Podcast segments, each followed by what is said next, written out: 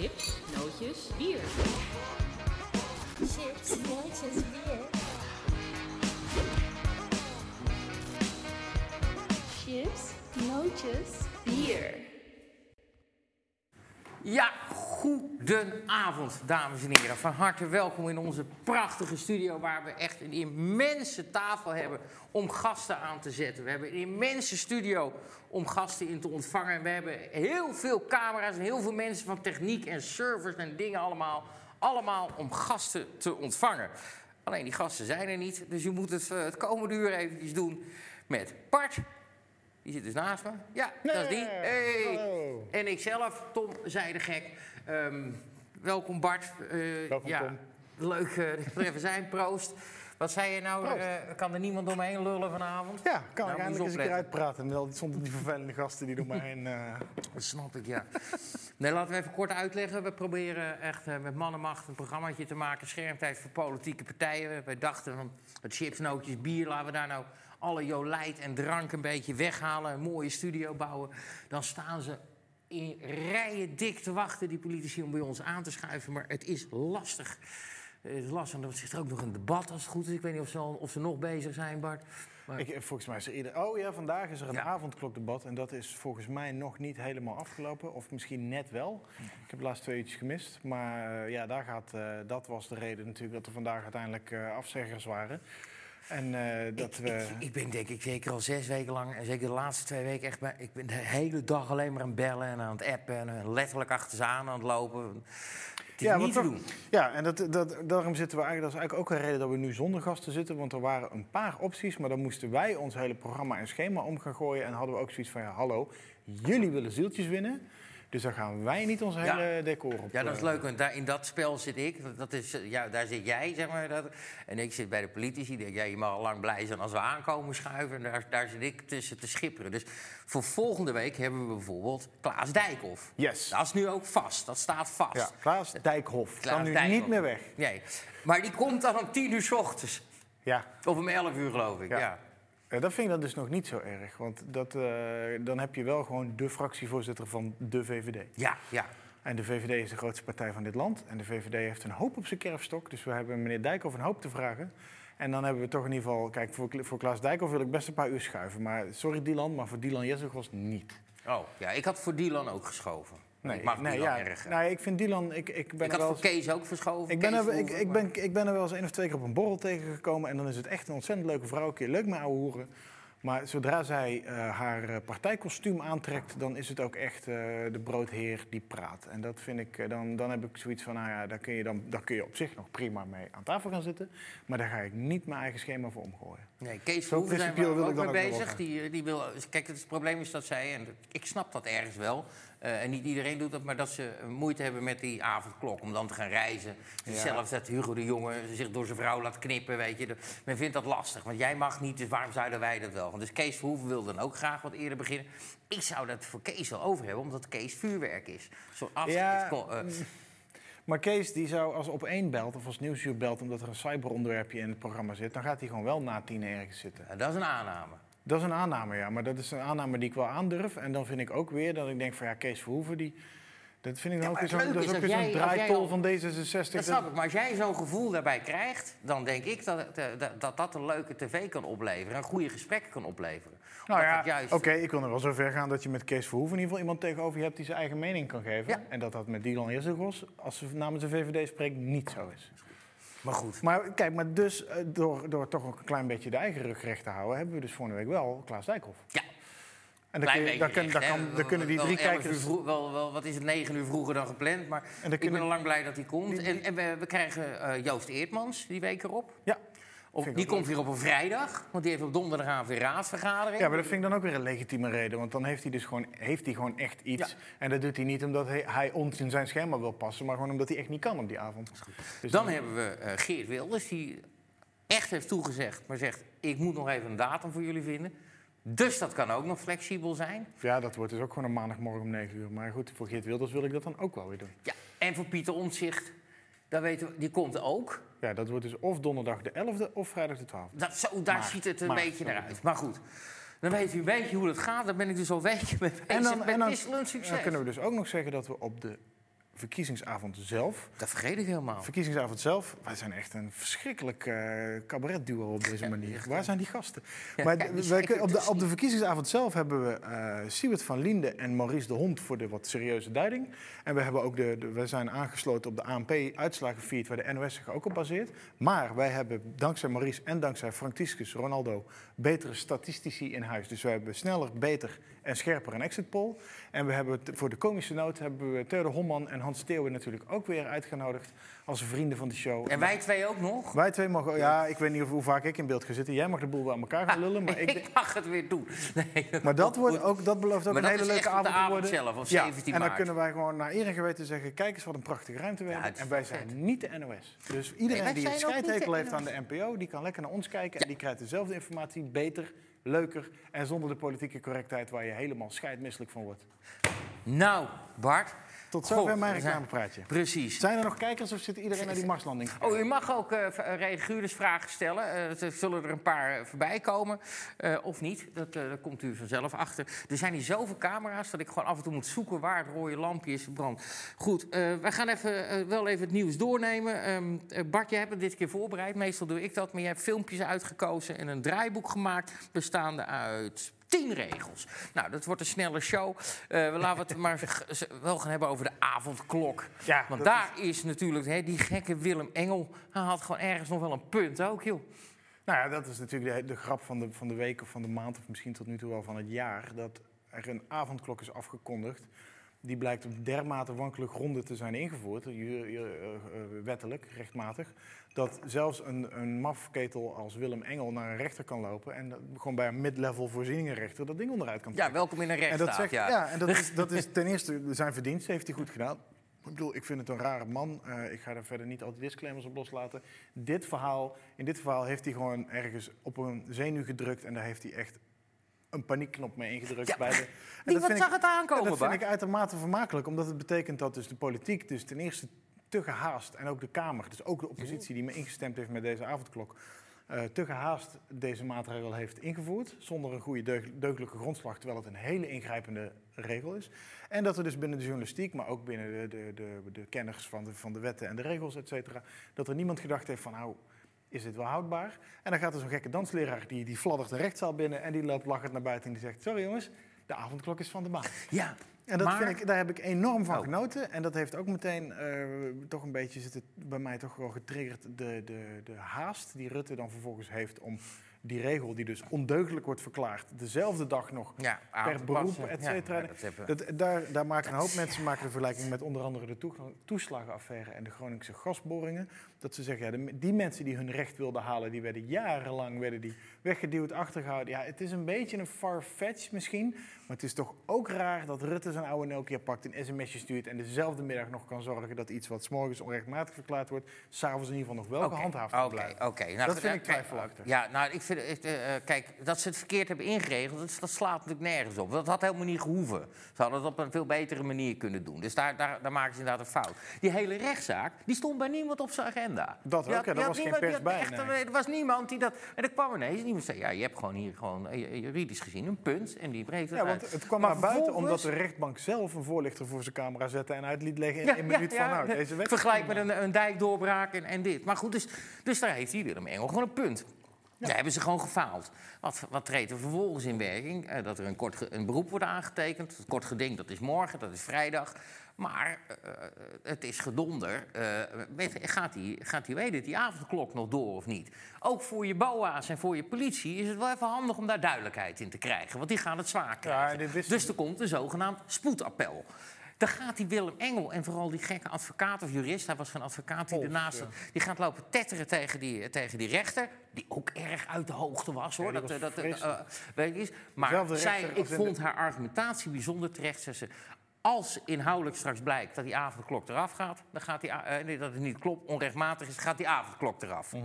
Dat weten we nu niet. Dus als we hem nu eraf halen en vrijdag blijkt dat hij wel terug is en moet hij weer op... dan laten we hem nu gewoon eventjes staan. Nou, Ja. die paar dagen, dat vond ik hem terecht, terecht iets. En dat is wel onze rechtsstraat werkt. Dat ze Nou ja. vervolgens Van Dissel daarin in fietsen, dat vond ik heel raar. Maar feitelijk is die, eh, hij zei gewoon, eh, Ja. wel raar, nu kan Tuurlijk, het ineens tuurlijk. wel. Nee, maar dit is, dit is onze rechtsstaat. Er komt een spoedappel, dat kan. Dat klopt, de volgorde van procedures klopt. Alleen wat, waar ik over struikelde waar ik, en waar veel mensen over gestruikeld zijn, is dat Rutte dus gewoon dezelfde middag nog tegen een uitspraak in verweer kan gaan. Waar andere mensen, mede door VVD-beleid, of misschien wel juist door VVD-beleid, jarenlang onderaan de lijst zijn gezet. En Rutte zegt gewoon even: Sorry, ik sla even de hele rij over, want dit, ik ben belangrijker. Terwijl het ging om twee dingen. Hè. Het Ja. ging niet alleen, het ging niet Het alleen niet om, Rutte die daar niet- belangrijker was. Het ging. Is een- weet ik niet. een- het, is een- wel, het is wel iemand in een positie die aan touwtjes kan trekken om iets. Ja, daar Een is gewone ook wel burger in de toeslagen- voor. Ja. Ja, maar, een ja, maar eh, wa- wat is in, deze, in dit land is een minister-president juridisch niks meer of minder waard dan een burger die ten onrechte door de overheid wordt gekneveld in een toeslagenaffaire. Hè? En dat is wat er een beetje scheef is. Dat, dat wringt echt. Dat voelt echt niet ik, goed. ik snap dat. dat. En er zijn twee dingen aan de hand. Ten eerste is de wet op de avondklok is op ondeugdelijke gronden ingevoerd via de wet eh, burgerlijke BBG. Ja, Rutte noemde hem, Nee, dat hebben ze verkeerd Rutte noemde hem vandaag de W triple BG. Dus dan weet je dat je met superambtenarenwetten te maken hebt. Turboambtenaren om bij de appeltermen te blijven. Maar het andere was ook dat die voorzieningenrechter heeft die avondklok ook afgeschoten op basis van proportionaliteit. Hij vond het middel niet proportioneel ten opzichte van de situatie. Omdat de, eh, het OMT en het kabinet hebben maandenlang hebben ze gepraat over de mogelijkheid van een avondklok. Waarbij steeds gezegd werd dat is niet nodig, dat willen we niet. En op een gegeven moment kwam je er toch, terwijl de grondslag daarvoor onduidelijk was. En nog steeds onduidelijk is, omdat die gekoppeld wordt aan het feit dat we nog maar met één persoon bij mensen op bezoek mogen. En dat die, die, twee dingen samen zouden tot een verlaging leiden. Maar het is niet te meten in hoeverre de avondklok zelf daar verantwoordelijk voor is. Terwijl dat middel wel heel zwaar een inbreuk is op bepaalde vrijheid. En om, om het even op mezelf te betrekken. Ik sloeg heel erg aan op die avondklok. Omdat ik nog wel eens na negenen de deur uit ga. Of onderweg ben naar huis omdat ik ergens ben. Maar dan ben ik heel vaak in mijn eentje bij één of twee mensen op bezoek. Wat mag. En op het moment dat je naar buiten loopt om naar huis te gaan. Zou je ineens een soort spreaders risk, een coronagevaar zijn. en, eh, Terwijl ik, terwijl ik heel graag de eigen vrijheid en de eigen verantwoordelijkheid wil houden om te kunnen zeggen: ik ga naar iemand maar toe. ik want het- ik ben niet onderweg naar een illegaal feestje in een fietstunnel in Spa en Wouden. Oh, maar ik, Bart, daar zitten we absoluut op één lijn. Ik vind die hele avondklok ook waanzin. Ik ben een gezagsgetrouwe jongen, dus ik hou me eraan. Maar er- iemand die bij iemand op bezoek is geweest en die fietst naar huis... Die, die, is, die is geen gevaar, die, die is geen superspreader, niks. Dat is, dat, is, dat, is ook, dat is ook triest. Maar hij is er nu eenmaal en ik hoop niet al te lang meer. Ik hou me er dan wel weer braaf aan. Maar ik zat in een taxi afgelopen eh, vrijdag of zaterdagavond. En eh, op een uh, avondklok schendend tijdstip, het was een uur of drie. En die chauffeur die zei, het is nu heel stil, zie je overal. Er rijden een paar taxis, verder zie je niks. En zeg maar, om half vijf, het moment dat die avondklok voorbij is... barst de hele stad van de dronken fietsers. Want iedereen gaat om half negen ergens naar binnen, gaat lopen zuipen tot het op een feestje of bij vrienden of wherever. En eh, zodra die avondklok op dat rare tijdstip van half vijf uur voorbij is, nou prima tijd to call it a night. Je kan nog een paar uur in het donker slapen. Het werkt gewoon. Hij- Die zat er om te lachen. Die zei, ja, nou ja, lachen, het kost hem ook heel veel werk. Maar hij zei, ja. Ik, ik heb zelfs verhalen gehoord van taxis die mensen in de kofferbak vervoeren.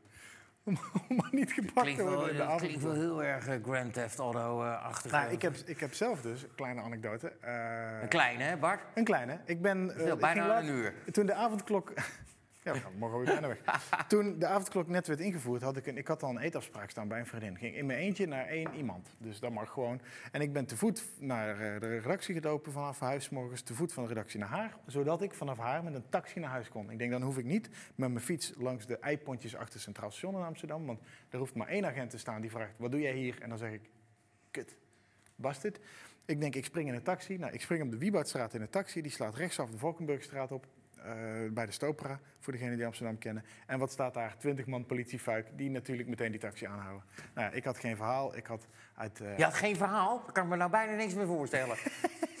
nou, ik had ook uit heel start principe, had ik niet zo'n werkgeversverklaring ingevuld, want daar heb ik gewoon recht op. Dan maar 95 euro. Nou ja, die ga ik dan volgens Je bent je eigen En die werkgever. ga ik- ja, dat weet ik. ik. Ik mag hem ook gewoon hebben. Ik, maar ik mag na de avondklok buiten zijn. Maar ik vertik het gewoon. Om, ik vind mezelf niet anders. Ik vind media helemaal niet zo'n cruciaal beroep in dat opzicht. Nou, ik En zeker niet wat wij hier zitten te doen. Alle tyfus op, maar als het mij 95 euro kan schelen... eh, eh, Ja, maar ik beste bezwaar. Ik ga bezwaar. Die, gisteren is die hele wet onrechtmatig Oh jezus, ja, nou dat gaan we dan in de gaten houden. Je had ook instartjes, Bart. Ja, we gaan het even terug, eh, terug naar het eh, verhaal Want van was, vandaag. vandaag was er een debat. Ja. Of dat is misschien nog bezig, dat weet ik Het even was niet. een debat en het ging eigenlijk niet over de avondklok, maar over de spoedwet die nu wordt opgesteld om een avondklok alsnog mogelijk te maken. En dat terwijl er morgen dus een hoger beroep dient om de uitspraak van gisteren hopelijk ongedaan te maken. Althans, dat hoopt Rutte. En tegelijkertijd is er een spoedwet, eh, zijn ze een spoedwet aan het schrijven om die avondklok dan op een andere manier te doen. En daar was een debat over. En laten we dan maar gewoon even beginnen met de altijd fijne Woeste Wilders in startje 1.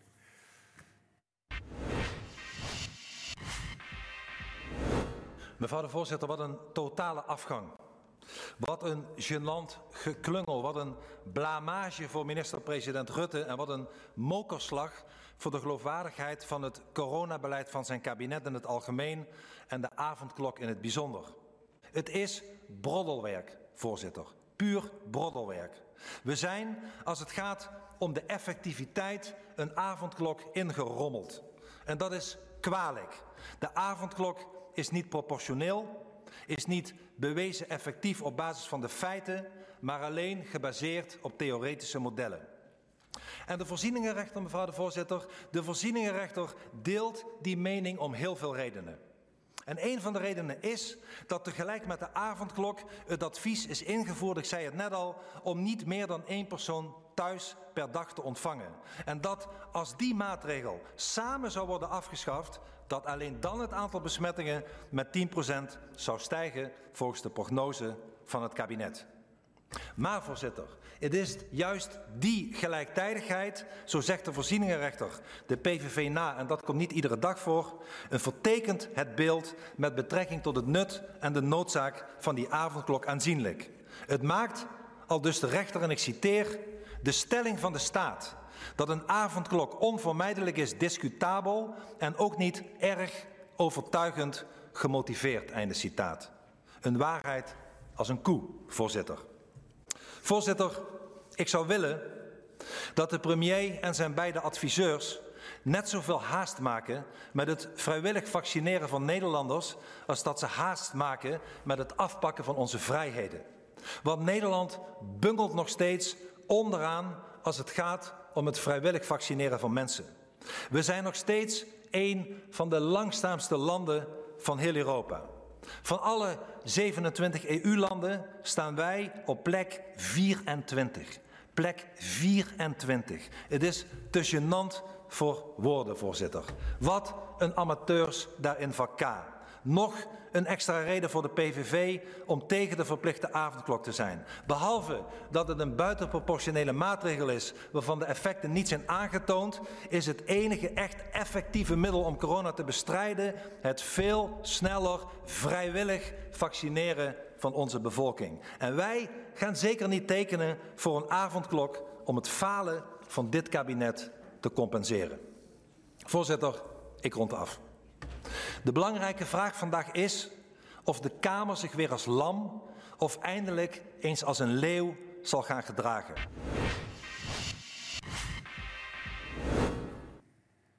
Ja, dat, uh, uh, ja, ja, Wilders die ging natuurlijk weer vol op het uh, tiradeorgel. En dat is altijd fijn om naar te kijken.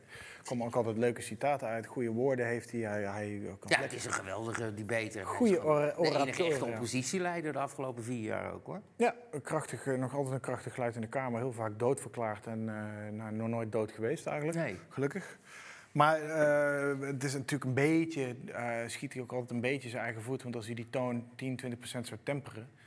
Want de inhoud klopt. Inhoudelijk is het een sterk verhaal. Er zit af en toe nog een grapje in van, nou, die rechter die, die was het eens. Wij waren het eens met de rechter. Gebeurde ook niet elke dag. Nee, nee, ja. Op een gegeven moment kwam er een D66er naar de interruptiemicrofoon om, om tegen hem te zeggen, nou, normaal bent u altijd niet zo over de rechtspraak. En wat een ontzettend goedkope... Dat, is, dat was nou plat populisme, om een moeilijk onderwerp omlaag te trekken. Eigenlijk zet hij dan heel zegt- mooi voor. Ja, maar Rutte, ja, want Wilders zegt vervolgens doodleuk van... nou ja, over deze ben ik heel vriendelijk, maar rustig aan, er komt er zo nog één... en daar ben ik beduidend minder. dus, dus u wordt op uw wenken bediend, zegt hij dan. Maar goed, waar, waar ik op, eh, even op aan wilde slaan in dit fragment... is dat Wilders dus, die, die zegt die avondklok is buiten proportie... waar blijft dat vaccineren? Het enige wat ons kan bevrijden is veel sneller meer vaccineren.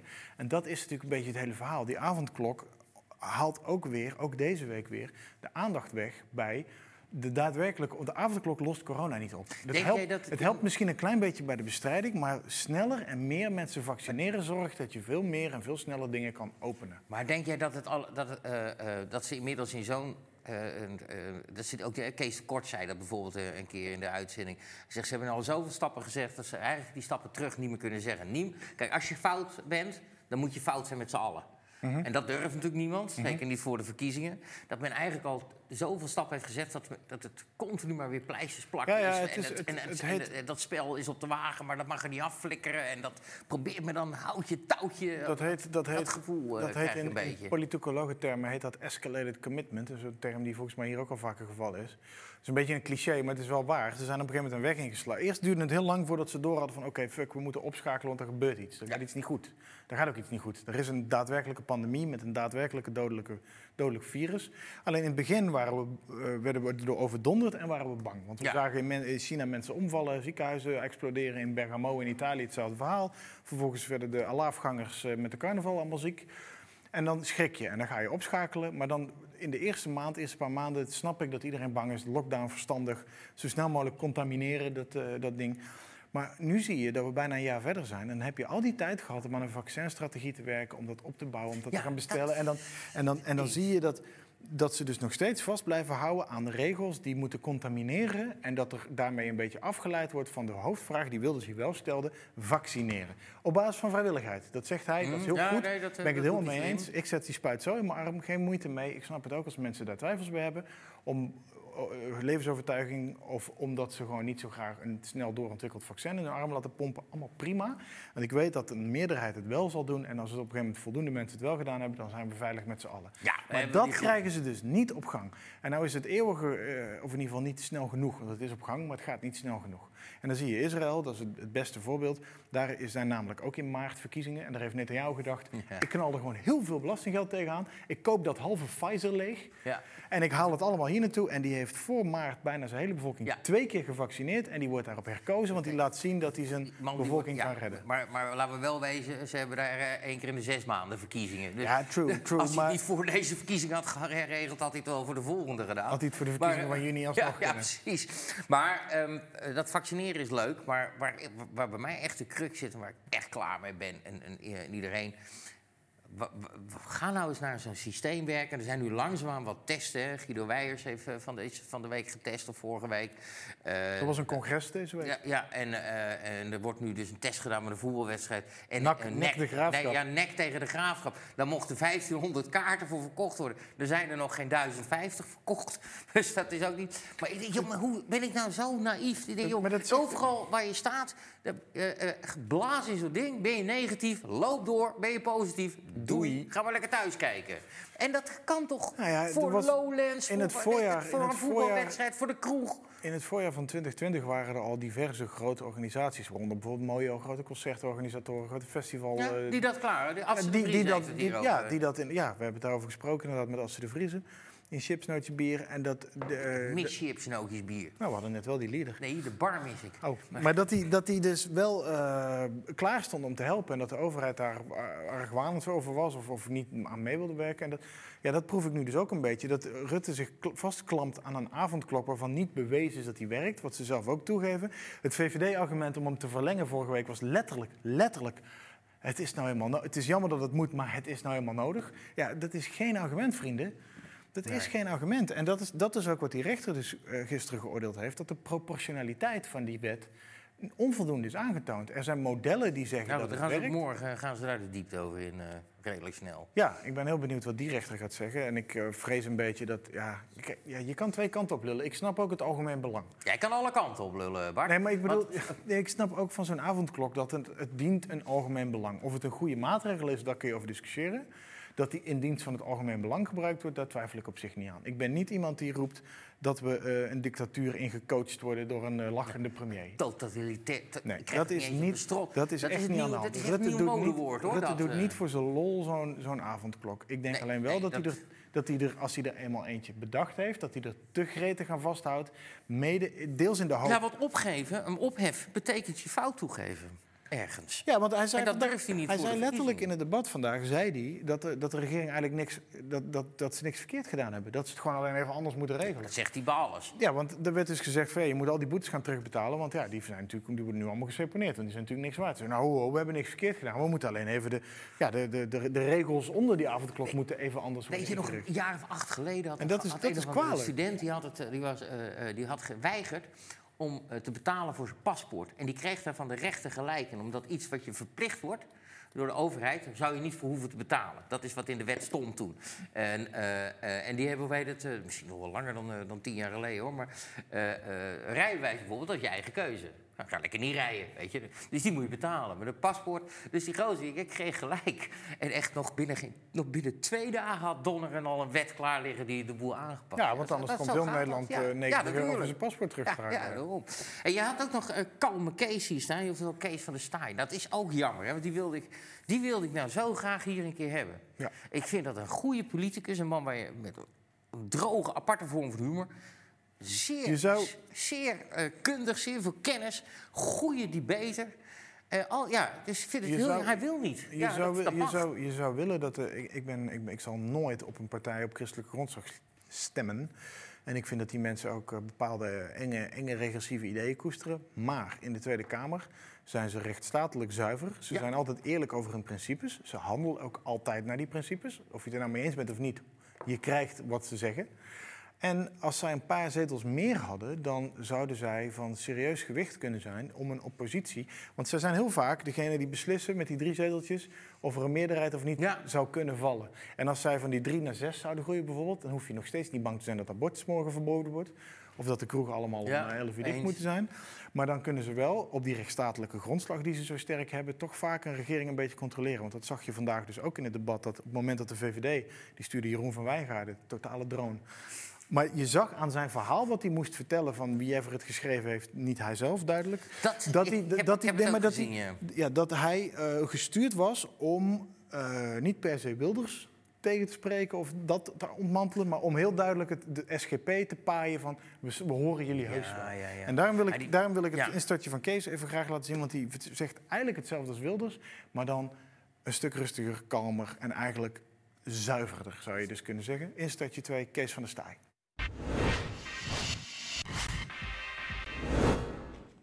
We hebben dit debat, ook de consternatie, verwarring waar we nu over spreken, heeft ermee te maken dat de rechter twee dagen geleden het kabinet een stevige tik op de vingers heeft gegeven. De rechter oordeelde glashelder dat de onderbouwing van de instelling, verlenging van de avondklok, dat dat niet goed verlopen was. Dat het gebruik van de noodbevoegdhedenwet is bestemd voor uitzonderlijke omstandigheden, zoals die acute dijkdoorbraak. En dat dat meer is dan juridische haarkloverij. Dat hecht ik er ook aan om te beklemtonen, omdat juist ook in de rechtelijke uitspraak wordt gezegd: wat is nu het verschil met een beroep te doen op een noodwet of met een zelfstandige wet naar de Kamer te komen? Dat, dat, dat is dat in dat laatste geval, met die zelfstandige wet eh, naar de Kamer komen, dat dan zowel Tweede als Eerste Kamer zich daar eerst over moeten uitspreken. Dat er ook een advies van de Raad van State ligt. En dat we dan pas overgaan tot de invoering van zo'n maatregel. Nu is dat eh, zeg maar niet zo gelopen dat er een afzonderlijk wetgevingstraject is. En hebben, heeft op dit moment bijvoorbeeld de Eerste Kamer zich nog steeds niet kunnen uitspreken over een avondklok die toch al een flink tijdje van kracht is.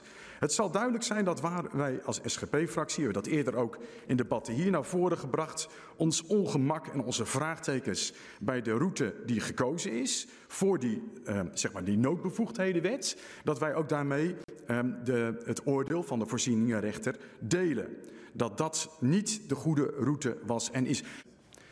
Voorzitter, dat nog even over de gekozen juridische route, waarvan ik dus hecht om te beklemtonen dat dat niet een kwestie is van juridische haarkloverij, maar dat dat ook te maken heeft met de verhouding tussen regering en parlement. Of wel of niet ook naast de Tweede Kamer, ook de Eerste Kamer uitdrukkelijk uh, in het proces wordt betrokken. En ook, je ziet dat nu ook gebeuren, nu hebben we een debat met spreektijden die ook past bij de ernst van de wet en de ingrijpendheid van de maatregel. Vorige week hadden we even een heel kort debatje of, of het parlement ja kon zeggen tegen de verlenging. Dus ik vind dat we hier ook gewoon veel meer recht doen met zo'n uh, wetgevingsproces aan, um, aan, aan de ingrijpendheid van die avondklok.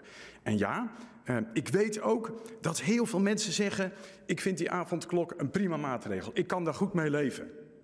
En ik weet ook dat virologen zeggen: we zijn blij dat die maatregel ingevoerd is. Want het helpt wel om uh, die derde golf die we verwachten kleiner te maken. Dat is allemaal geen onzin. Dat mag tellen en dat mag wegen. Maar tegelijkertijd, dan kom ik weer terug bij de rol van het parlement in de toetsing op die proportionaliteit. Is voor ons steeds een belangrijk punt geweest. Maar regering, u heeft een eigen verantwoordelijkheid om steeds ook te wegen wat is nou de precieze gezondheidswinst die je met zo'n maatregel voor elkaar krijgt? En wat is nou de schade die je brengt? Welke bewegingen perk je ook in die helemaal geen besmettingsrisico opleveren aan de andere kant? Dat is de weging waar het om gaat. Voorzitter, en dan zie ik ook dat de voorlopige voorzieningenrechter eigenlijk heeft gezegd... nou ja, bij die proportionaliteit zijn ook best vraagtekens te stellen. En dan lees ik ook dat de Raad van State zegt, als de regering gisteren met een wetsvoorstel kwam, ja, die proportionaliteit, regering, wilt u daar toch nog eens even nader op ingaan? Um, en dan is dat voor mijn fractie uh, daarmee ook een ongemakkelijk gegeven dat die grote vraagtekens rond die proportionaliteit van die maatregel nog steeds daarmee op tafel liggen.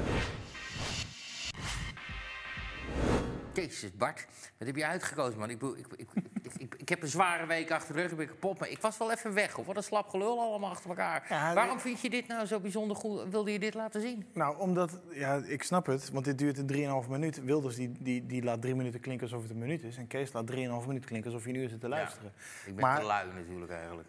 Nou, dat wilde ik niet zeggen, maar, nee, maar... blij dat je het zelf zegt. Maar nee, nee maar zonder gekheid. Uh, hij, hij redeneert heel zuiver. En ik wilde specifiek hem erbij pakken, omdat hij in het eerste debat over, over, over de avondklok ook al deze argument had voortgebracht. En iemand zei dat het. Ja, daar gaf iedereen hem credits voor vandaag. Ja, en iemand zei ook in het debat, ik weet even zo snel niet meer wie, maar dat het tussen, tussen twee frikandellen door besloten was of zoiets. Uh, dat vond ik wel leuk gezegd. Dat het inderdaad dat zo'n zwaar besluit zo lichtzinnig is ingevoerd. De Kamer werd even bij elkaar gefloten om in te stemmen. En er was vrij snel een meerderheid voor, wat ik ook al heel raar vind. En uh, Van der Staaij was samen met wat andere partijen, maar hij het meest hij was het meest op dat proportionaliteit. Dat woord dat blijft hij maar halen. Ja? Proportionaliteit. De verhouding van deze zware, ingrijpende, grondrecht tartende vrijheidsberoving ten opzichte van wat het effect ervan kan zijn. Helpt het echt? En hoe nodig het is in verhouding tot de afkalvende cijfers.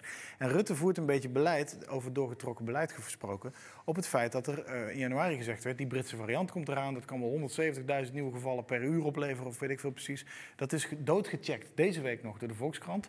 We zien het ook niet in de cijfers terug. Dat zijn modellen van het RIVM die dat laten zien. Ze gebeuren niet echt. Dat wil niet zeggen dat het niet kan gebeuren. Dus ik, ik, en dat van de sta hier ook, die begrijpt dat er mensen zijn die voor de avondklok zijn. Die begrijpt ook dat er virologen zijn die blij zijn met de maatregel. Omdat als je de suggestie wekt dat alles weer kan, dan gaan die, die, die cijfers wel degelijk weer hard omhoog en te hard omhoog. En dan wordt het alsnog uh, weer zorg over belasting, et cetera. Dat moet je voorkomen. Ja, maar, maar, maar de proportionaliteit van zo'n avondklok ten opzichte van wat het doet voor het inperken van het aantal besmettingen is heel marginaal. Zeker als je kijkt naar hoe overdag de wegen vol zijn, de winkelstraten vol zijn, de, de, kantoren vol zijn. Uh, mensen ja, maar zoeken we houden ons toch veel minder aan de regels die ons opgelegd zijn dan de, bij de eerste lockdown. Toen, stond, toen zeiden we toch blijven allemaal ziet, binnen. Nou, toen stond nog even uh, begin... Nederland een half uur voor de deur van de koffieshop. En vervolgens was daarna was Nederland vijf, weken zes weken lang, leeg. Ja. En nu, uh, als ik, hè, ik woon in het prachtige Utrecht in de binnenstad, ik woon nog net niet in de Dom. Als ik op zondag om twee uur s middags de deur uitloop, dan is het gewoon een soort koopzondag. Ja. Het is gewoon druk. Ja, en, en waar het in het begin iedereen inderdaad binnen bleef zitten en degene die de regels braken of die een beetje die lockdown negeerden, die deden dat vaak met een beetje een beetje revolutionaire sfeer. Ja. Van nou, ik ga lekker wel. En nu zie je dat mensen eigenlijk zonder er al te veel punt van te maken van oh, hij gaat ook naar, de ga ik ook. En je ziet het overal langzaam drukker worden. Dus misschien moet je ook in dat licht zo'n avondklok zien van als we die maatregel erin houden, daar zit een ja, Dan is het dus een symboolmaatregel. Ja, alleen ben daar dan ook eerlijk over. Zeg, want ja, dat, dat, kwam, dat, kwam, vorige week in Duitsland weer naar boven. Dat er wetenschappers ja, gevraagd... Dat, de politici, ja, de politici wetenschappers gevraagd hadden... hoe houden we de mensen zo bang mogelijk? Ja, en dat is natuurlijk weer koren op de molen van onze viruswaanzin waarheid. Maar dat is ook, uh, dat is ook koren op mijn molen. Want ik, wil, nee, ik, wil dat, ik snap dat een overheid middelen zoekt... om mensen aan bepaalde maatregelen te houden... die niet meteen uh, voor jou zichtbaar zijn waarop dat belangrijk is... Maar dan denk ik, dat kun je met het eerlijke verhaal ook uitleggen. Daar hoef je niet met dit soort noodgrepen, zeker als blijkt dat die noodgreep, zo'n avondklok in dit geval, zo weinig juridische substantie heeft dat die door zo'n gek kan worden omgeduwd. Dat, dat ondermijnt namelijk niet alleen de avondklok, maar alle maatregelen. Ik merk bij mezelf dat ik, en dat is weer N1, en dan ben ik misschien ook niet goede, goede afspiegeling. Maar ik merk bij mezelf dat de bereidwilligheid om dan ook andere regels op te volgen ook minder wordt. Ja, als die ene regel eigenlijk er alleen maar op gericht lijkt om mij bang te houden, terwijl die geen nut heeft. Nee, en dan denk ik, ja, rot maar op Rutte. En ik weet, Rutte is niet de vijand, corona is de vijand, we moeten ons allemaal samen, et cetera, bla bla. Maar dan ga ik toch wel, dan wil ik even door al die dingen heen snoeien en zeggen, hé hey, Hugo, waar blijven die fucking vaccins? Ja. Want niet iedereen hoeft ze te willen en niet iedereen hoeft ze te nemen. Maar je kan op zijn minst zorgen dat ze voor iedereen die ze wel wil, zo snel mogelijk beschikbaar zijn. En dan bedoel ik niet een strategie waarin we in september, oktober pas allemaal aan de beurt zijn. Maar voor de zomer nog. Want dan kunnen we godverdomme misschien nog even naar de camping. Ja, ja, maar ook hoe het geregeld is. Hè. Kijk, mijn opa, 101, woont nog zelfstandig, woont in Sliedrecht. Die moet zijn prik gaan halen in Dordrecht, twee keer. Nou, ga ik hem echt wel naar naartoe brengen, maar het slaat natuurlijk nergens. Waarom kan die man niet gewoon naar zijn huisarts? Eh, de, eh, de, de moeder van een goede vriend van Kees eh, Wijburg, zijn moeder is in de 90, woont zelfstandig in Hilversum. Die moet naar fucking Houten. Dat is de andere kant van de provincie. En dan zijn we een kleine provincie, hoor, daar niet van. Maar het slaat natuurlijk nergens op die mensen dat niet gewoon bij hun, eh, bij hun, je, bij een huisarts of zo kunnen halen. Dat is kut geregeld. En dat Ja. gaat nog even duren. En daarom kom ik weer terug op die... Ik heel erg geloof in die blaastesten. Crowd control, je staat bij Lowlands, je blaast erin, er- je bent negatief. Gaat hij door, het drugsparadijs is om de hoek. De band begint om zes uur. Neem een biertje en veel plezier met z'n allen. Ja, dat komt- kom op. Maar goed, om het wat positiever te draaien, inderdaad. Dat komt, was er niet positief van wat ja, ik nee, dat, zei? komt, dat komt eraan, inderdaad. Dat, ik las dat bij Siewert. Die zei, ja, als de regering het niet fixt... eh commerciële- Fictie wordt het wel. Ja, ja, ja, nou ja, dat, dat heeft hij vorig jaar met die mondkapjes, dat heeft hij vorig jaar met die mondkapjes ook gedaan. En dat is hij nu ook aan het regelen. Dat zijn commerciële partijen, grote bedrijven, die regelen nu gewoon van die sneltesten en van die blaastesten en van die eh, eh, ja, groen licht en loop maar door, rood licht en eh, wel thuis eh, Ja, dingetjes die de overheid dus op een of andere manier niet voor elkaar krijgt. Nou, en dan krijg je uiteindelijk natuurlijk een hele rits mensen die zich niet... Sorry, ik probeer even het microfoontje weer goed te doen. Die zich niet willen laten vaccineren. Uiteindelijk krijg je daar weer aparte kroegen voor, denk ik. Ja, dat, dat hoop ik dan dus ook weer dat dat voorkomen wordt. Want ik, ik kan nog voorstellen dat als ik eh, straks die Amerika-reis die ik nu al twee keer uitgesteld heb, wel ga maken dat ik een vaccinpaspoort moet hebben voordat ik een intercontinentale vlucht kan maken. Dat moet ook als je naar een of andere Ja, we toch ook naar malaria, Thailand wil. een malaria-gebied in Namibië wil, weet ik veel. Ik weet niet of ze daar malaria hebben, want zo goed ken ik Afrika niet. Maar dat kan me nog voorstellen. Maar no fucking way dat ik een paspoortje op zak wil hebben om gewoon een café in Nederland in te kunnen. Daar- dat, dat wil ik dan weer niet. Maar, de- de- maar goed, dat is weer een andere discussie. Nou, ik luister wel. Het, ga- het gaat slecht met Nederland, hè. En, eh, wat- ja, het gaat nou, met de mensen. Het als ik tv kijk eh, en eh, op internet kijk en dan naar, naar NOS Nieuws of RTL of wat dan ook, of, of naar één vandaag. Ik zie, ik, je ziet, in de eerste lockdown was het allemaal. Oh, we worden creatief met z'n allen en oh, er komen allemaal zulke mooie projecten uit voort. Nou, ik, daar kotste ik van, van die tv. Maar waar ik nu echt, echt, echt scheidsziek van word, zijn de jongeren. En een gezeik.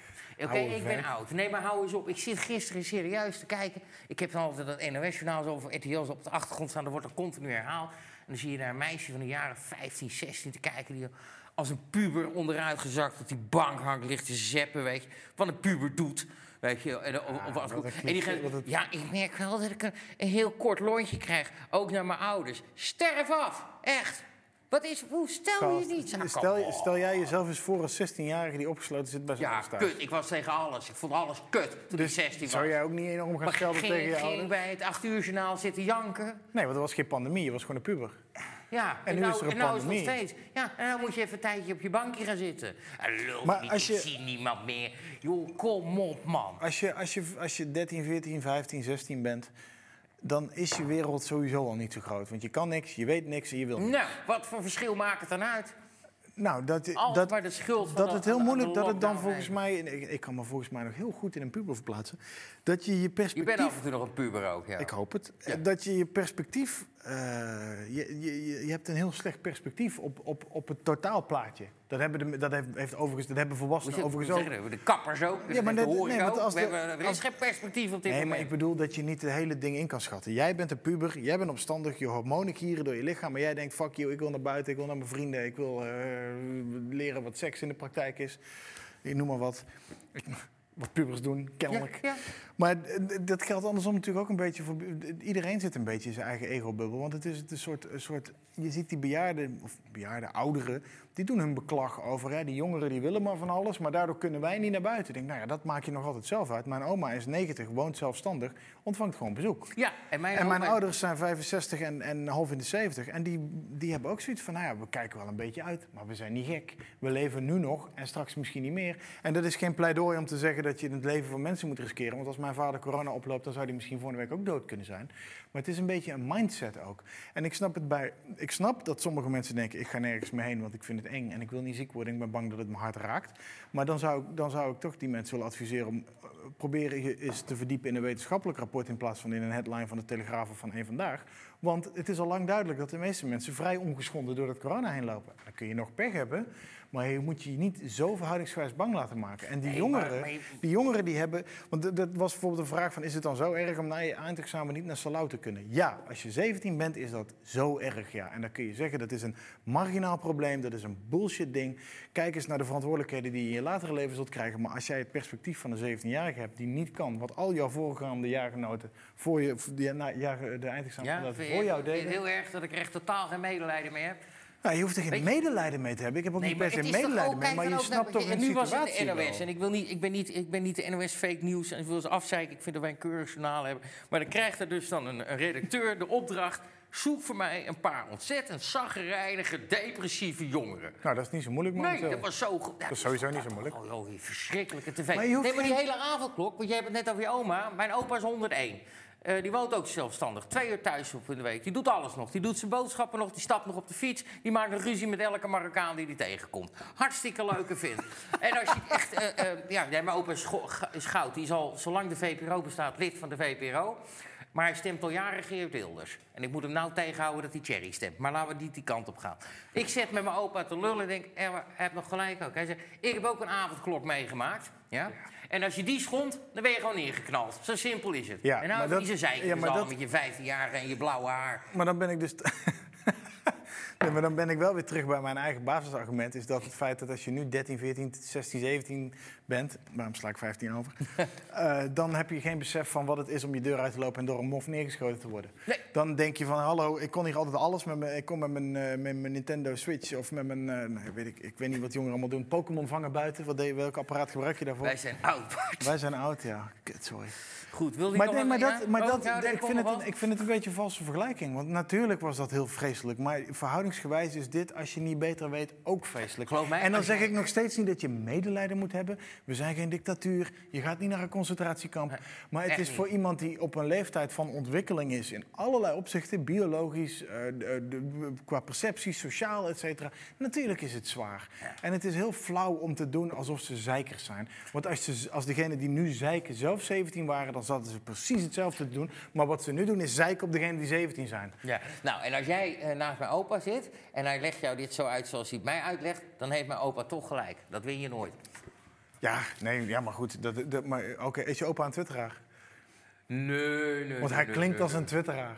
Ik kreeg vanmorgen, een, eh, ik kreeg vanmorgen iemand die zei van... Oh, is het nou eens weer om minus te gaan? Ik reageerde erop van ja, als je je verplaatst in een 17-jarige... ja, dan is dat zo erg.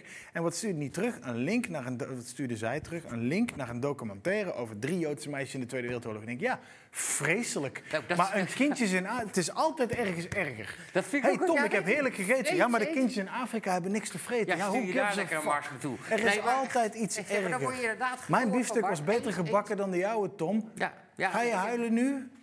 Nou, als het om slecht eten gaat, dan kan ik wel... eh, Dan kun je heel hard huilen, ja. en- en- dan leven we toch in een Een kutwereld. avond, avondklok. Wil iedereen, iedereen zijn ellende is relatief in deze situatie. Iedereen verwelkt een beetje, iedereen heeft zijn eigen sores. En iedereen vindt het fijn om een andere groep te vinden om te zeggen... ja, maar jij moet niet zeiken over je sores, want de mijne is erger. En jij moet ook je bek houden, want de mijne is erger. We zitten allemaal in deze ellende. Iedereen wil eruit. Niemand, er is geen puber die 13 is en denkt... ik zal eens lekker gaan zeiken bij het NOS-journaal. Door die oude, worden die oude mensen zo lekker boos van. Dat is toch geen puber die zo denkt? Die pubers denken alleen maar, ik wil naar buiten. En die ouderen denken dat ook. En die denken, ik geef die kutpuber de schuld dat hij het ook wil, want ik wil eerst. Ja, en die pubers moeten ook naar Henk buiten. Krol. Tijd binnen. Of nee, niet Henk Krol, maar de, de, een of andere... Een, nee, een druif van 50 plus vandaag, die zei van... Ja, die Otterlo. Ja, die was, was, hè? die was dat dus, was saai. Die was pissig Die was pissig omdat er vaccinvoordringers zijn. Want ja, dan, eh, ja, dat, dat zijn die- ja. Iedereen heeft al iemand om boos op te zijn, omdat het vaccin, of eh, sorry, omdat het virus, daar kun je niet boos op zijn. Dat virus ja, daar is dat virus zich ook helemaal niks van Nee, aan. precies. Goed. Dus, dus we zoeken allemaal een vijand in iets of iemand anders. En ik, heb, ik, ik geef het grif toe. Ik heb mijn eigen vijand deze week weer in Mark Rutte gevonden met zijn achterlijke avondklok. En ik weet ook wel dat ik Rutte dat virus niet kan verwijten. Maar ik kan Rutte wel lekker een week lang mijn frustratie botvieren op het Dus waar feit dat hij het een ondeugdelijke avondklok Waarom ben je altijd zo negatief? Waarom ben je altijd zo aan het zeiken? En jullie moeten niet zeuren, want ik heb er een verdienmodel van gemaakt. En jij ook. Als, jij, als Rutte er niet was, zei, had je niks om te zeiken nu. Had je, Nee, dan had je wel wat ik, anders zit, gevonden. ik zit, als ik, als, net zo- zo'n avondklok, dan heb ik een aangrijpingspunt om te zeiken. Ja. Maar ik zit de rest van de tijd, doe ik gewoon waar ik zelf zin in heb. En hou ik mijn bek erover. Oh. Goed, Bartje. Eh, ehm, Oké, de laatste is misschien niet Zullen we naar de helemaal waar. lezersvragen gaan? Ik heb ook. De Nou, nee, dat wil ik, dat wil ik dan. Dan, wil, dan heb Ja, ik er jij, één. nou, jij hebt... Ik heb er gewoon- één. Ja, ik heb gewoon alles gekaapt vandaag. Ik denk als er geen gast nee, is. ik, ben, er- ik, ik vond het wel prima. Ik had er wat anders Ik kreeg een mailtje, Tom. Ja, Jezus, wat gek. Ik kreeg gewoon een mail. Ik kreeg nou, een mail. Ik ga hem niet helemaal voorlezen, want ik, hij is anderhalf kantje nadat ik hem uitprinten. Maar het, het is een goed verhaal en misschien kunnen we daar nog even nog een kwartiertje over bomen. Ja, en we hadden, nog, we hadden ook nog wat serieuze lezers, eh, reaguurders vragen. Die wil ik wel onze reaguurders niet vergeten. Oké, maar dit is ook een reaguurder. Die wilde het alleen niet in de comments gooien. Die was gewoon zo slim om te mailen. Dat kan. Als groot fan van GS, CNB en sinds vorige week Schermtijd wil ik een vraag inbrengen die vanavond wellicht tot een interessant gesprek kan leiden. De vraag met toelichting is echter te groot voor een tegel in de reaguursels. Eh, ik ga het samenvatten. Hij zegt, eh, luister, uh, reaguurders verbazen zich dat de VVD zo hoog scoort in de peilingen, ondanks dat ze allemaal al tien jaar lang een hoop dingen ook verkeerd doen. Wat is het alternatief, is dus de vraag. En hij zegt, ik vind dat lastig, want eh, eh, in Amerika gaf 58% van de Biden-stemmers als reden om op hem te stemmen omdat het geen Trump is. Volgens mij is dat bij de VVD nu ook het geval. Ik wil dit graag toelichten. Hij zegt, ik ben een blanke man, 55, hbo, MKB-ondernemer met personeel, eigen woning, studerende kinderen. Vanaf mijn 18e VVD gestemd omdat ik van mening was dat die partij mijn belangen het best behartigde. De laatste jaren, sinds de komst van Rutte, vraagteken, voel ik me niet meer vertegenwoordigd door de VVD. Voor mijn gevoel alle, zijn alle oude idealen weg om maar een welke dan ook coalitie te kunnen vormen. Maar wat is het alternatief? Nu komt de, de, kwestie. PVV. Geert heeft al heel lang mijn sympathie, maar als ik dan zijn verkiezingsprogramma lees, haak ik weer af. De man wil helemaal niet uit de oppositie, los van het feit dat iemand met hem gaat samenwerken. CDA ligt qua ideeën dicht, best dicht bij me, maar ik weiger principieel een christelijke partij. Eh, CU, SGP en CU vallen hierdoor ook af. D66, GL, PvdA vallen af door klimaat- en diversiteitsobsessie. Daarnaast gewoon te links. Dat is inderdaad een groot probleem van links, dat, dat woke gebeuren. Ja, SP vindt hij nog wel aardig, maar die hebben toch iets te veel eh, zitten vast aan de macht voor de arbeider en hebben te weinig oog voor de ondernemer die 70 uur per week eh, maakt en zijn hele privé, met zijn hele privévermogen garant staat. hebben we alle partijen gehad inmiddels? Bijna. FVD heeft vier jaar geleden mijn stem gehad, ook bij de provinciale staten, maar hebben het verkloot en vallen af. Nou, vooral Thierry heeft het verkloot. Ja, bij de Eh, komst van FVD had ik hoop dat er eindelijk een tegenbeweging kon ontstaan. Een beweging tegen de huidige bestuurders bij de overheid en semi-publieke sector. Dat hier behoefte aan is, blijkt duidelijk aan de explosieve groei van FVD in het begin. Gaat JA21 deze rol vervullen of code oranje? Geen idee. De VVD krijgt mijn stem niet, zeker nu ze niet openlijk aangeven naar links op, aan- op te schuiven. Goed. Ik denk echter dat veel mensen toch maar wel VVD zullen stemmen, want wat is het alternatief? Dat, is ja, de eeuwige vraag. vraag. Eh, hoe heet deze beste man? Deze beste man heet Ruud Zwaan. En Dag Ruud. Ehm, eh, mijn advies? Ik zou gaan emigreren. Er is, er is echt niks waar je op kan stemmen. Sorry. Hé, dan eh. legt hij zo'n prachtige stelling neer en dan ga je... Nee, zo nee, af. nee, dat is flauw. Want wat kiezen. Nee, maar het is, het is een, eh, eh, eh, eh, eh, iets waar elke kiezer. En, die, en hij is betrokken. Betrokken hè, hij volgt het, dat merk je. Jarenlang eh, VVD gestemd. Ik ben ondernemer. Logische reden daarvoor. Een logische reden ook. eh, dus die voelt zich niet gehoord. Nou, waar kom je dan uit? Dan kom je bij een PVV voor een democratie uit. Ik vind PVV op heel veel vlakken heel goed. Maar ik heb vaak weer moeite. En ik denk, oh jezus, daar gaan we weer. Met dat islambesje, weet je. Kan het nou niet eens een tuntje, tandje minder? Maar dat heb ik... eh, Bij Thierry hebben we ook heel lang gedacht... Nou, eigenlijk wel goede ideeën. Ja, maar Thierry bleek een doorgesnoven clown te zijn, weet je. Eh, en dat, met de SP heb ik het ook weer. want Dat die zitten van die linkerkant wel aan dat gewoon, weet je. Als je het nou hebt over mensen benaderen voor het programma... dan heb je eigenlijk aan de SP nog... Die, zijn, die, die komen, daar kun je gewoon echt een goed gesprek mee voeren. En maar voor links is hetzelfde. Want als je op links wil gaan stemmen, dan zit je bij D66 of GroenLinks. Dan weet je dus dat je klimaathysterie om je... eh, en inclusiviteit identiteitspolitiek, om je ja. kijkt. Dat er Kamerleden, een, een minister van van Justitie gaan onderbreken omdat hij het woord mankracht heeft gebruikt. Menskracht moet En dan het moest menskracht worden. Sterf toch de plek af, joh. Weet je, daar ben je toch niet de Kamer in gegaan? Nou, en dat is, het is, er is bijna geen antwoord op te geven. Dan kom je dus bij het punt, ga ik op een splinterpartij stemmen? Zou ja 21, code oranje. Nou, dat zijn, dat zijn allemaal partijen waar, waar een aantal dingen in spelen. eh, die een paar speerpunten hebben waar ik mij bijvoorbeeld in kan vinden. En hij waarschijnlijk ook. Richard, heel erg voor die ondernemer. Eerdmans, iets meer op het eh, minder klimaathysterie en, en, migratie en dergelijke. Dat, dat, dat zijn eh, partijen waar best serieuze mensen zitten. Hè. Of ze zitten serieus. Eerdmans heeft het goed gedaan. Annabel doet het goed. Richard heeft ook echt wel wat bereikt. Niet altijd in even goede zin, maar... Nee, maar, dat, dus, daar, kom- maar daar, kom- daar, kom- daar kom je dan. Maar ja, dan komt het punt weer. Ja, maar ja, als ik daar straks op ga stemmen... en ze halen het net niet, en die kans is heel groot... dan ben ik mijn stem kwijt. Want die worden dan weer zo lekker verdeeld onder die andere partijen. Dus eerlijk gezegd, ik kan daar geen antwoord op geven. Nee, Want ja, ik weet nee. het ook niet. Ik Nee, weet nog niet dat- wat ik ga stemmen. Daarom vond ik het een goed mailtje, omdat het een vraag is die je ieder jaar of bij iedere verkiezingen op ziet duiken en die je steeds luider hoort. En ondertussen zie je de VVD wel op 43 zetels peilen, omdat iedereen eh, eh, zich de vondeling gelegd heeft bij de VVD om die coronacrisis op te lossen. En ook omdat je moet ook eerlijk zijn, en dan klink ik voor sommigen misschien als een advocaat van de duivel, of misschien zelfs als een verrader, maar Mark Rutte is wel gewoon in veel opzichten een stabiele premier. De man heeft de energie, de man heeft de, de, de, staat rechtop. Hij, je, moet, je moet ook erkennen dat hij in Europa is hij gewoon letterlijk de langzittende. Als Merkel dit jaar opstapt, dan, is hij gewoon eigenlijk een, dan heb je echt wel wat in de pap te brokkelen. Dus dan zou het zelfs kunnen dat er weer een klein beetje... Melk, In de melk- melk te brokken en je hebt een vinger in de pap. Sorry. Maar dan zou er weer een Taalnaam, klein ja. beetje, een klein beetje eh, dictaat vanuit ons kunnen gaan in plaats van dat de dingen ons worden opgelegd. Dus en, en, en wat, wat ik ook vaak hoor is, ja, wie moet het dan doen? Je weet, daar heb ik ook een antwoord op. In Nederland weet je pas wie de premier is op het moment dat hij het is. Want bij Rutte dachten we vroeger ook van dat is een melkmeldje die net een staatssecretariaat aan kan. Vervolgens wordt hij premier en hij is hard op weg om de langzittende ooit te worden. Dan kun je dus uiteindelijk toch wel wat. Asscher had diezelfde, ik zou er nooit op stemmen. Ik, moet, ik, ben, ik vind het ook helemaal niet zo erg dat hij weg is. Ik vind het toch een beetje een smicht. Maar dat zou best een prima premier kunnen zijn. Maar ik denk dus ook dat eh Kaag, wat ik een verschrikkelijk wijf vind. Die kan het met vanwege haar eh, toch ook af en toe iets wat dubieuze eh buitenlandachtergrond. En je, moet, en je moet in deze tijd accepteren dat eh, polarisatie de definitie is, het uitgangspunt. Stel dat Wilders het wordt, dan is twee derde van het land woedend en een derde juicht. En als Rutte weer wint, dan is ongeveer de helft van het land denkt, nou ja, best wel prima. En de andere helft denkt, waarom wordt die Leeuwenaar niet weggezonden? Weet je wat is, Bart? En- en Rutte als- is een goede politicus. En als ik dat zeg, dan, gaan, dan, hè, dan kun je inderdaad verkeerd begrepen worden door mensen. Ik wil niet zeggen dat ik met de beste man eens ben. Het is een goede politicus. Ajax, waar ik een graftaffelshekel aan heb, een kan een goede voetbalclub zijn. En kan een goede voetbalwedstrijd spelen. Maar dat wil niet zeggen dat ik voor ze ga juichen. Kuzu en Azarkan zijn uitstekende debaters die bij een knettergekke Turks-nationalistische partij zitten. Maar het, Het is toch vaak smullen. Het is vaak smullen van een inbreng. zeker niet. Af, eh, Azarkan is inhoudelijk sterk, Kuzu is retorisch sterk. Ze zijn allebei goed om bij de interruptiemicrofoon te Rusturk is mijn held. Ja, ja, die, ja, die, Maar die goed. praat nog onverstaanbaarder dan ik. Dus Ja, dat, eh, Over uh, wodka cola gesproken. maar dat,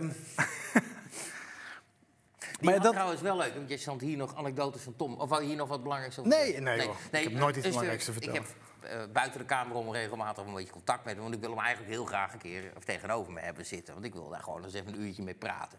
Dat houdt hij een beetje af, maar wie weet gaat hij een keer nog ja zeggen. Die had eh, gekeken naar eh, onze aflevering met Zoe El Yassini. En, eh, en daar had hij eigenlijk, moest ik hem gelijk geven. Hij zei, waarom heb je daar niks van gezegd? Toen hield ik het nog een beetje af, maar ik heb hem wel gelijk moeten geven. Hij zei, want eh, eh, eh, hij loopt eerst, liep Yassini te roepen van... nou, je moet gewoon mijn profeet kunnen beledigen. En dat, en ze zo, en dat sta ik boven. Ik vind het walgelijk, maar dat, dat doet me niks, sta ik boven.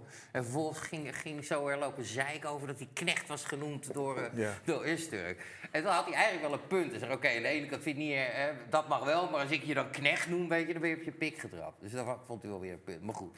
Zullen we nog even een reaguurdersvraagje erbij pakken? jij hebt eh praat. Dus eens even kijken, want we, houden, we gingen hem kort houden, Bart. Ja, want wie wil echt, er is echt niemand die langer dan een uur naar ons kijkt. En als Ik je kan dat me niet volhoudt, dan, eh, Echt, eh, kudos als je dat al volhoudt. even Ik kijken. bedoel, er landt ook een, er landt een ding op Mars. Ik zou wel weten waar ik naar zou kijken. Ja. Gaan we even kijken. En er schijnt ook voetbal dus te zijn, maar dan zou ik nog liever naar mezelf keuze gemaakt op partij- welke partij ze gaan stemmen. Welke is dat? Dat hebben we net gedaan. Ze staan op het Ehm, scherm. Oh. Je moet voorlezen wat er op het Oh, scherm dan doe ik staat. dat. Dan doe ik dat. Hebben jullie het idee dat er echt iets verandert met die presentaties in de Tweede Kamer? Wat is het effect nou echt? Het is toch alleen toneel voor de, toneel voor de bühne zelfs. Dat is een mooie soort van contaminatie. Ehm, Mag ik ik snap even- de vraag niet. Ik wel. Eh, hij, be- Gelukkig. hij bedoelt of er iets verandert. D- dat viel me Met de verkiezingen. Nee, Daarna. nee, maar ook met die debatten. Dat valt me ook altijd op. Ik heb net vandaag, dan kijk ik enorm uit naar zo'n avondklokdebat. Want ik heb gewoon zin in even dat eh, de Kamer tegenover elkaar. in- ja. ja. Maar dan zit je daar een paar uur naar te kijken. En ik heb zo'n beetje het hele debat gezien. En dan op een gegeven moment begrijp je toch weer dat gevoel dat die mensen die hebben allemaal hun positie al ingenomen. En ze staan tegenover elkaar hun eigen standpunten verkondigen. En er is nooit iemand die zal zeggen, ik heb toevallig vandaag nog getwitterd van, er was een, vorig jaar, een paar jaar geleden, dat Baudet die stond iets te zeggen en, en, en Rutte liep, of Wilders liep naar de interruptiemicrofoon. En die zegt, meneer Baudet, zo zo. En Baudet zegt, nou, zo had ik het eigenlijk nog niet bekeken, u heeft helemaal gelijk. En die stelde ter plekke zijn standpunt bij. En je Gebeurt nog- zelden inderdaad. dat gebeurt nooit. En of dat dan op dat moment een inhoudelijk goed en sterk punt was... of dat hij gewoon Wilders een beetje wilde paaien, dat kan ik nog in het midden laten. Maar hij deed het wel. Hij veranderde ter plekke van standpunt... omdat iemand hem een argument gaf... Ja. Waarvan, op waarvan Baudet op dat moment dacht... dat vind ik een beter argument dan het mijne. I'll grant you this one. Ja. En dat zag je vandaag de hele tijd. Ik, zag, ik, ik had het gevoel vandaag weer toen Wilders naar de interruptiemicrofoon liep tegen Artje Kuiken van de PvdA. Die zei, wij hebben deze avondklok gesteund en wij blijven dat in principe doen. Maar we willen wel dat de regering het nu beter en deugdelijker onderbouwt. Met andere woorden, wij willen niet nog een keer voor lul staan omdat jullie het niet goed geregeld hebben. Ja. En Wilders ging naar ze toe en die zei van ja, maar je weet toch dat dit niet klopt en er is geen proportionaliteit. Dat heeft de rechter ook geoordeeld. Waarom kun je je niet voegen naar wat de rechter zegt? Waarom behandel je dat niet? Hij zei letterlijk van u heeft de proportionaliteit achterwege gelaten in uw verhaal. En dan gaat Kuiken, die reageert daarop. Die herhaalt gewoon haar eigen standpunt in andere woorden. Wilders doet dan wat Wilders altijd doet, namelijk in nog 10% overdrive nog Ja. heel hard roepen dat de PvdA niet deugt en dat Adje Kuiken domwijf is. Hij zei letterlijk, deze, dus je bent een lammetje dat je melktanden laat zien en ik zoek leeuwen of zoiets. Ja, ja, ja, ja. En dan verandert er dus weer niks. En ik denk dat de vraag dat Kijk, bedoelt, en- en- in hoeverre hebben die debatten dan zin? Nou, die hebben dan dus niet zo heel veel zin, Jawel. omdat ze alleen maar een eigen standpunt aan het neerleggen zijn en omdat er in, in debat niet zoveel verandert. Nee, in debat verandert er inderdaad niet zoveel. Eh, maar het is wel goed dat ze gevoerd worden. Eh, want je kunt door die transparantie, ook met de stemmingen en zo, dus meekijken en, en, en zien wat er gebeurt. Waarom iemand een partij ergens voor gekozen heeft. En dat is wel een beetje eh, eh, het doel van een debat. Ook als je een debatje hier zou organiseren. Of hè, dan moet ik weer ergens in een kutschubbenveen in een kroegje voor, voor drie consumptiebonnen een debat leiden. Dat debat is er nog niet eens zozeer om elkaar te overtuigen. Het debat is voor het grootste gedeelte, in mijn mening, voor de toehoorder, voor het publiek. Want die kan zich een mening Ja, gaan vormen. ja. En, dat, en daarin vind ik het wel belangrijk dat dat theater, wat wij noemen, wel gevoerd wordt. Ja, ge- maar als, als, ik weet niet of deze reaguurder vaak naar debatten kijkt, maar als hij dat wel doet, dan komt zijn vraag mogelijk, zijn of Hm. haar vraag mogelijk voort uit het feit dat als je vaker naar die debatten kijkt, dan ga je niet alleen zien wat het standpunt van de partij is, maar ook welke belangen daarachter Ja, liggen. dan zijn. natuurlijk. En dat ze dus niet alleen maar hun mening bepalen op basis van een afgewogen aantal argumenten of ratio of bepaalde principes zelfs, maar op basis wat opportun is, omdat ze een meerderheid willen bereiken of omdat ze met iemand afspraken gemaakt hebben. En dat mag ook, want zo werkt onze politiek een beetje. Alleen daar wordt, daar wordt altijd zo schijnheilig over gedaan, omdat ze een soort heilig gelijk staan te verkondigen met hun allen. Dat doet Wilders overigens ook. Hè. Dat Ja, is maar dat, geen... hoort het- dat is het ook hoe je jezelf Ja maar, het is, ja, maar het is moeilijk te doorgronden voor de kijker. En ik kan me goed voorstellen dat de gemiddelde kijker, dus mensen die niet zoals ik te veel tijd hebben om naar die kutdebatten te kijken de hele tijd. En ik vind het nog leuk ook trouwens, ik doe het graag en ik heb er tijd Ja, voor omdat het mijn werk is. Maar als je die tijd niet hebt en je leest alleen maar en je hoort alleen maar de cliff notes, de, de samenvattingen. En daarom stond, dat, dat was al... Nou, daarin heeft hij verraakt. Pechtold liep altijd naar de interruptiemicrofoon Nee, vlak voor acht uur, omdat hij wist dat hij en Wilders dan in het acht uur journaal zouden zitten. Niet omdat ze allebei zo'n goed verhaal hebben. De media Daarom wilde ik net Kees van der Staaij even wat Ja. langzamer laten zien. En, eh, omdat hij ook echt laat zien dat hij redeneert. En dat redeneren, dat mis ik bij de meeste partijen. Ook bij Wilders. Nou, niet per se bij Wilders, maar wel vaak bij wat opportunistischer ingestelde partijen. Zoals vandaag bij Adje Kuiken van de PvdA. Die overduidelijk liet merken, wij willen die avondklok wel hebben. Maar jij moet zorgen dat wij niet voor lul staan, Mark. Ja. En dat, is, dat heeft niks te maken met onderbouwing, met afweging of met, met die veelgenoemde proportionaliteit. Maar alles met hoe zien wij eruit als jullie regel niet werkt. Het is allemaal En dat, perceptie, ja, maar dat moet je dus wel een beetje. Je moet, je moet de tijd hebben om daar veel naar te kijken. Om Eens. dat een beetje te zien. Maar daarin hebben de is het meeste mensen weer, niet. Nee, maar daarin is eh, het is ook weer jouw taak als journalist en ook mijn taak en de andere journalist. journalisten. Wel, je bent ergens gewoon een journalist, Bart. Je bent een veel klassiekere journalist dan je zelf denkt, hoor. Nou, ja, dat is heel erg misschien, maar... eh, eh, Ik ben een puberale blogger. 25, ja, nou, 25 jaar geleden wa- was je een puberale blogger. En toen schopte tegen alles aan. Inmiddels zijn wij de oude lullen. Ja, ze zitten nu Nou, ik kan me nog heel goed verplaatsen in die 15-jarige. Dat kan je niet, dat denk je. Nee, dat is waar. Dat is, dat is echt bullshit. Maar jij bent een veel klassiekere journalist dan je zelf denkt. Jij kan veel, of jij gaat echt vaak... Echt... Ja joh, trap me nog een keer Nee, dat is geen ta- trap. Dat is een trap omhoog. Dat is een veer in die reet van je, die Brabantse reet van je. Maar, nee, maar neem nou beroep, even dat beruchte stuk, waar, eh, dat beruchte stuk over Thierry en toen het ontplofte en zo. Daar ben je weet ik het hoe lang mee bezig geweest.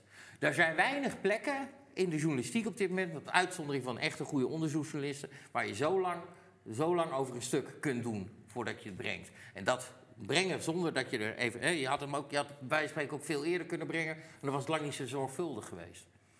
En die zorgvuldigheid, die ontbreekt bij de nieuwe lichtingjournalisten heel erg.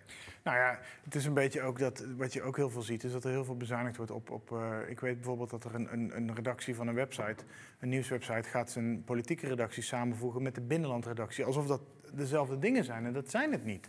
Er wordt steeds bezuinigd daarop en dat is een, een klacht die Pieter Omtzigt veel heeft, is dat het collectief geheugen verdwijnt. Ik ga hier overigens heel expliciet niet suggereren dat ik een soort collectief geheugen van de Kamer Nee, ben, want ik ben niet. ook maar een toeschouwer aan de zijlijn. Maar het is een terechte klacht van omzicht dat in de Kamer de doorlooptijd veel eh, korter wordt. Dus dat, dat de politici veel, eh, veel, veel sneller weer verdwijnen. En dat je daarmee een stukje collectief geheugen in je democratie kwijtraakt. Maar hetzelfde geldt ook voor de journalistiek. Dat er een paar mensen zijn die er al honderd jaar zitten. Ik noem een Tom Jan Meijers bij de NSC. En die weten dan weer zoveel dat ze bijna onderdeel van het probleem... ja, ja, ja. bijna, in zijn geval helemaal onderdeel van het probleem zijn geworden. En dat anderen, die roleren een beetje. En dan staat er één keer zo'n heel jong jochie staat dan in de, in de, in de, in de Tweede Kamer. Eh, er staan er een paar, die zijn best goed. Joren Jonker bij de eh Nieuwsuur nu. Hij is nu naar Nieuwsweek. Eh, Alexander Bakker van de Telegraaf. Dat zijn jonge gasten, die zijn goed. Ja, en ik nee, maar als je Eh, kijkt naar Lambie Pim, van Pim RTL Cedee, Nieuws die ook, van de die- Telegraaf video doet. Dit is even, samen met mij de enige die er nog wel eens een beetje stevig in wil gaan. Hoor. De rest staat allemaal ja te knikken. Vind- Ja, maar dat, vind dat wel dat fijn. viel me op, om, om nou de veer dan maar terug in jouw reet te douwen. Dat Thierry-filmpje waar jij- zoveel gezeik over gekregen hebt. Ja. Dan zag ik, dat dan loop je met z'n allen braaf mee... omdat hij per se bij die patatbalie wil staan... waar hij zichzelf geen goede dienst mee bewees. Want Nee. de wandeling daar naartoe zag er slechter voor hem uit dan het hele interview. En dat was geen best interview.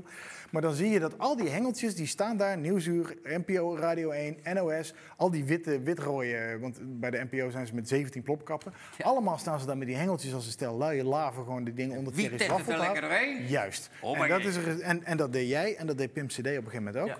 Maar dat is fijn. Jij krijgt daar een hoop gezeik over. Maar dat betekent dus eigenlijk dat je je werk goed doet. Ja, maar weet je, de- dat gezeik, dat ben ik na tien jaar geen stijl wel gezel. eh, Ja, maar dat- ja, maar dat is dus- Dat doet je niks meer. Dat, ik, als ik dan... Het gaat- de- de- Nog de- één de- anekdote De, inhoudelijke lange reactie waar iemand je inhoudelijk eh, eh, eh, bekritiseert...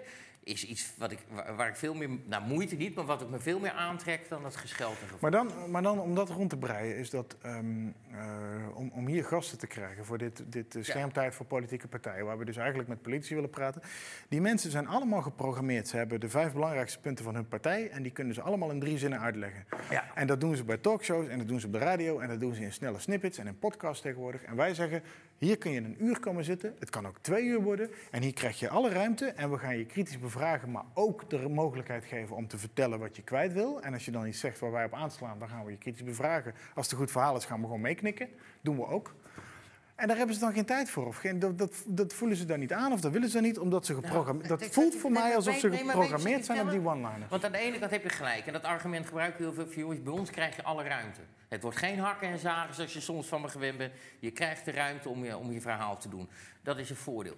Echter, er zit een groot verschil tussen ons en Jinek en op één en dat soort tenten. Dat is ongeveer een miljoen kijkers. Verschil.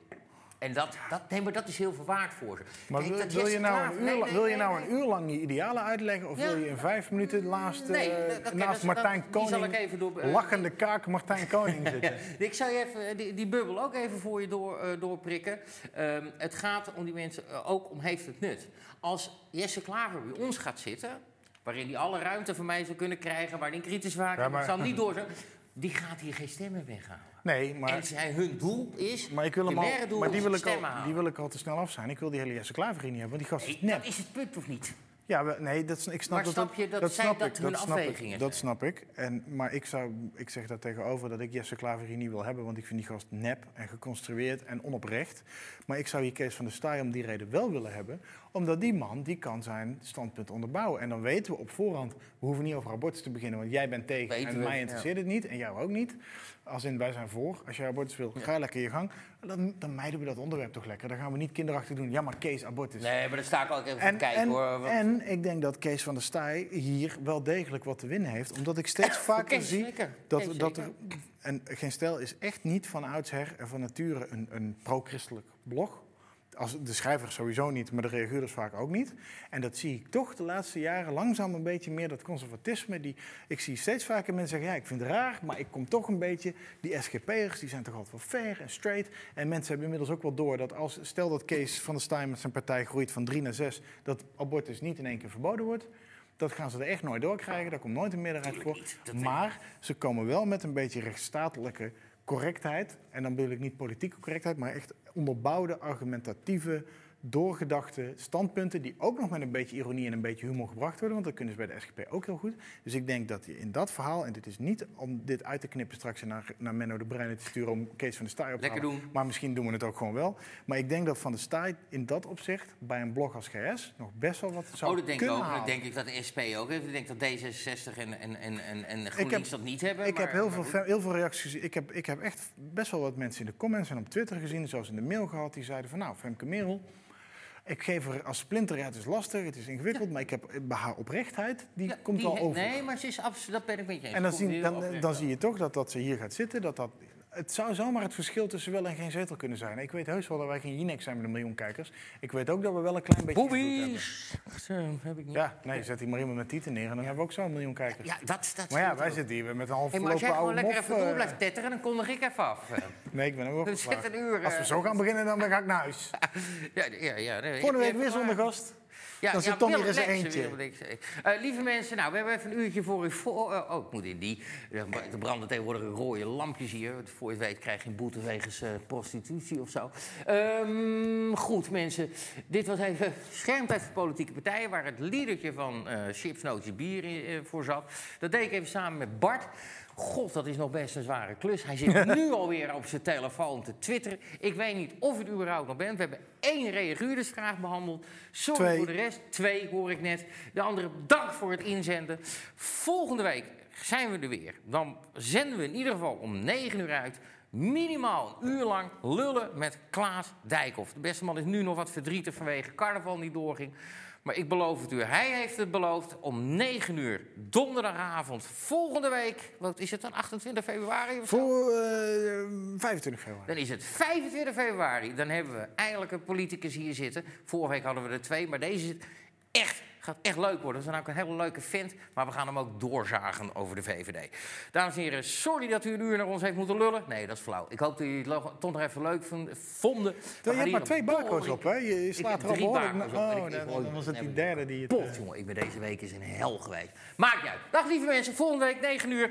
eh, niet chips, nootjes, bier. Schermtijd voor politieke partijen. Met Bart Nijman, met mezelf en de grote Klaas Dijkhoff. Volgende week dus. Doei!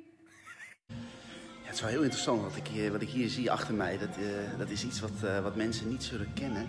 Eh, dit apparaat, dat werd vroeger gebruikt door mensen om, om bier te drinken. Wat ze dan deden, dan, dan liepen ze hier naartoe en dan, dan daarachter daar stond dan iemand die daar gewoon was. Ze noemden dat een, een, een, bar of een, een restaurant, wo- woorden die we eigenlijk niet meer kennen. En eh, ja, dan, dan kwam iemand bij de bar staan en er waren dan verschillende soorten. En dan eh, ja, zei je, ik, ik wil graag eh, dit biertje, een triple caramelit, waren dan gekke namen. En dan zou er iemand aan die hendel trekken en dan kwam er aan de andere kant kwam er gewoon bier gelopen. En ja, zo deden mensen dat. En, en soms zijn wel verhalen dat soms mensen gewoon eh, tien bier in één keer bestelden. En dat dan gewoon hier gingen opdrinken. In plaats van gewoon thuis, zoals we dat nu doen. Fantastisch. Mooi om nog even te zien, zoiets.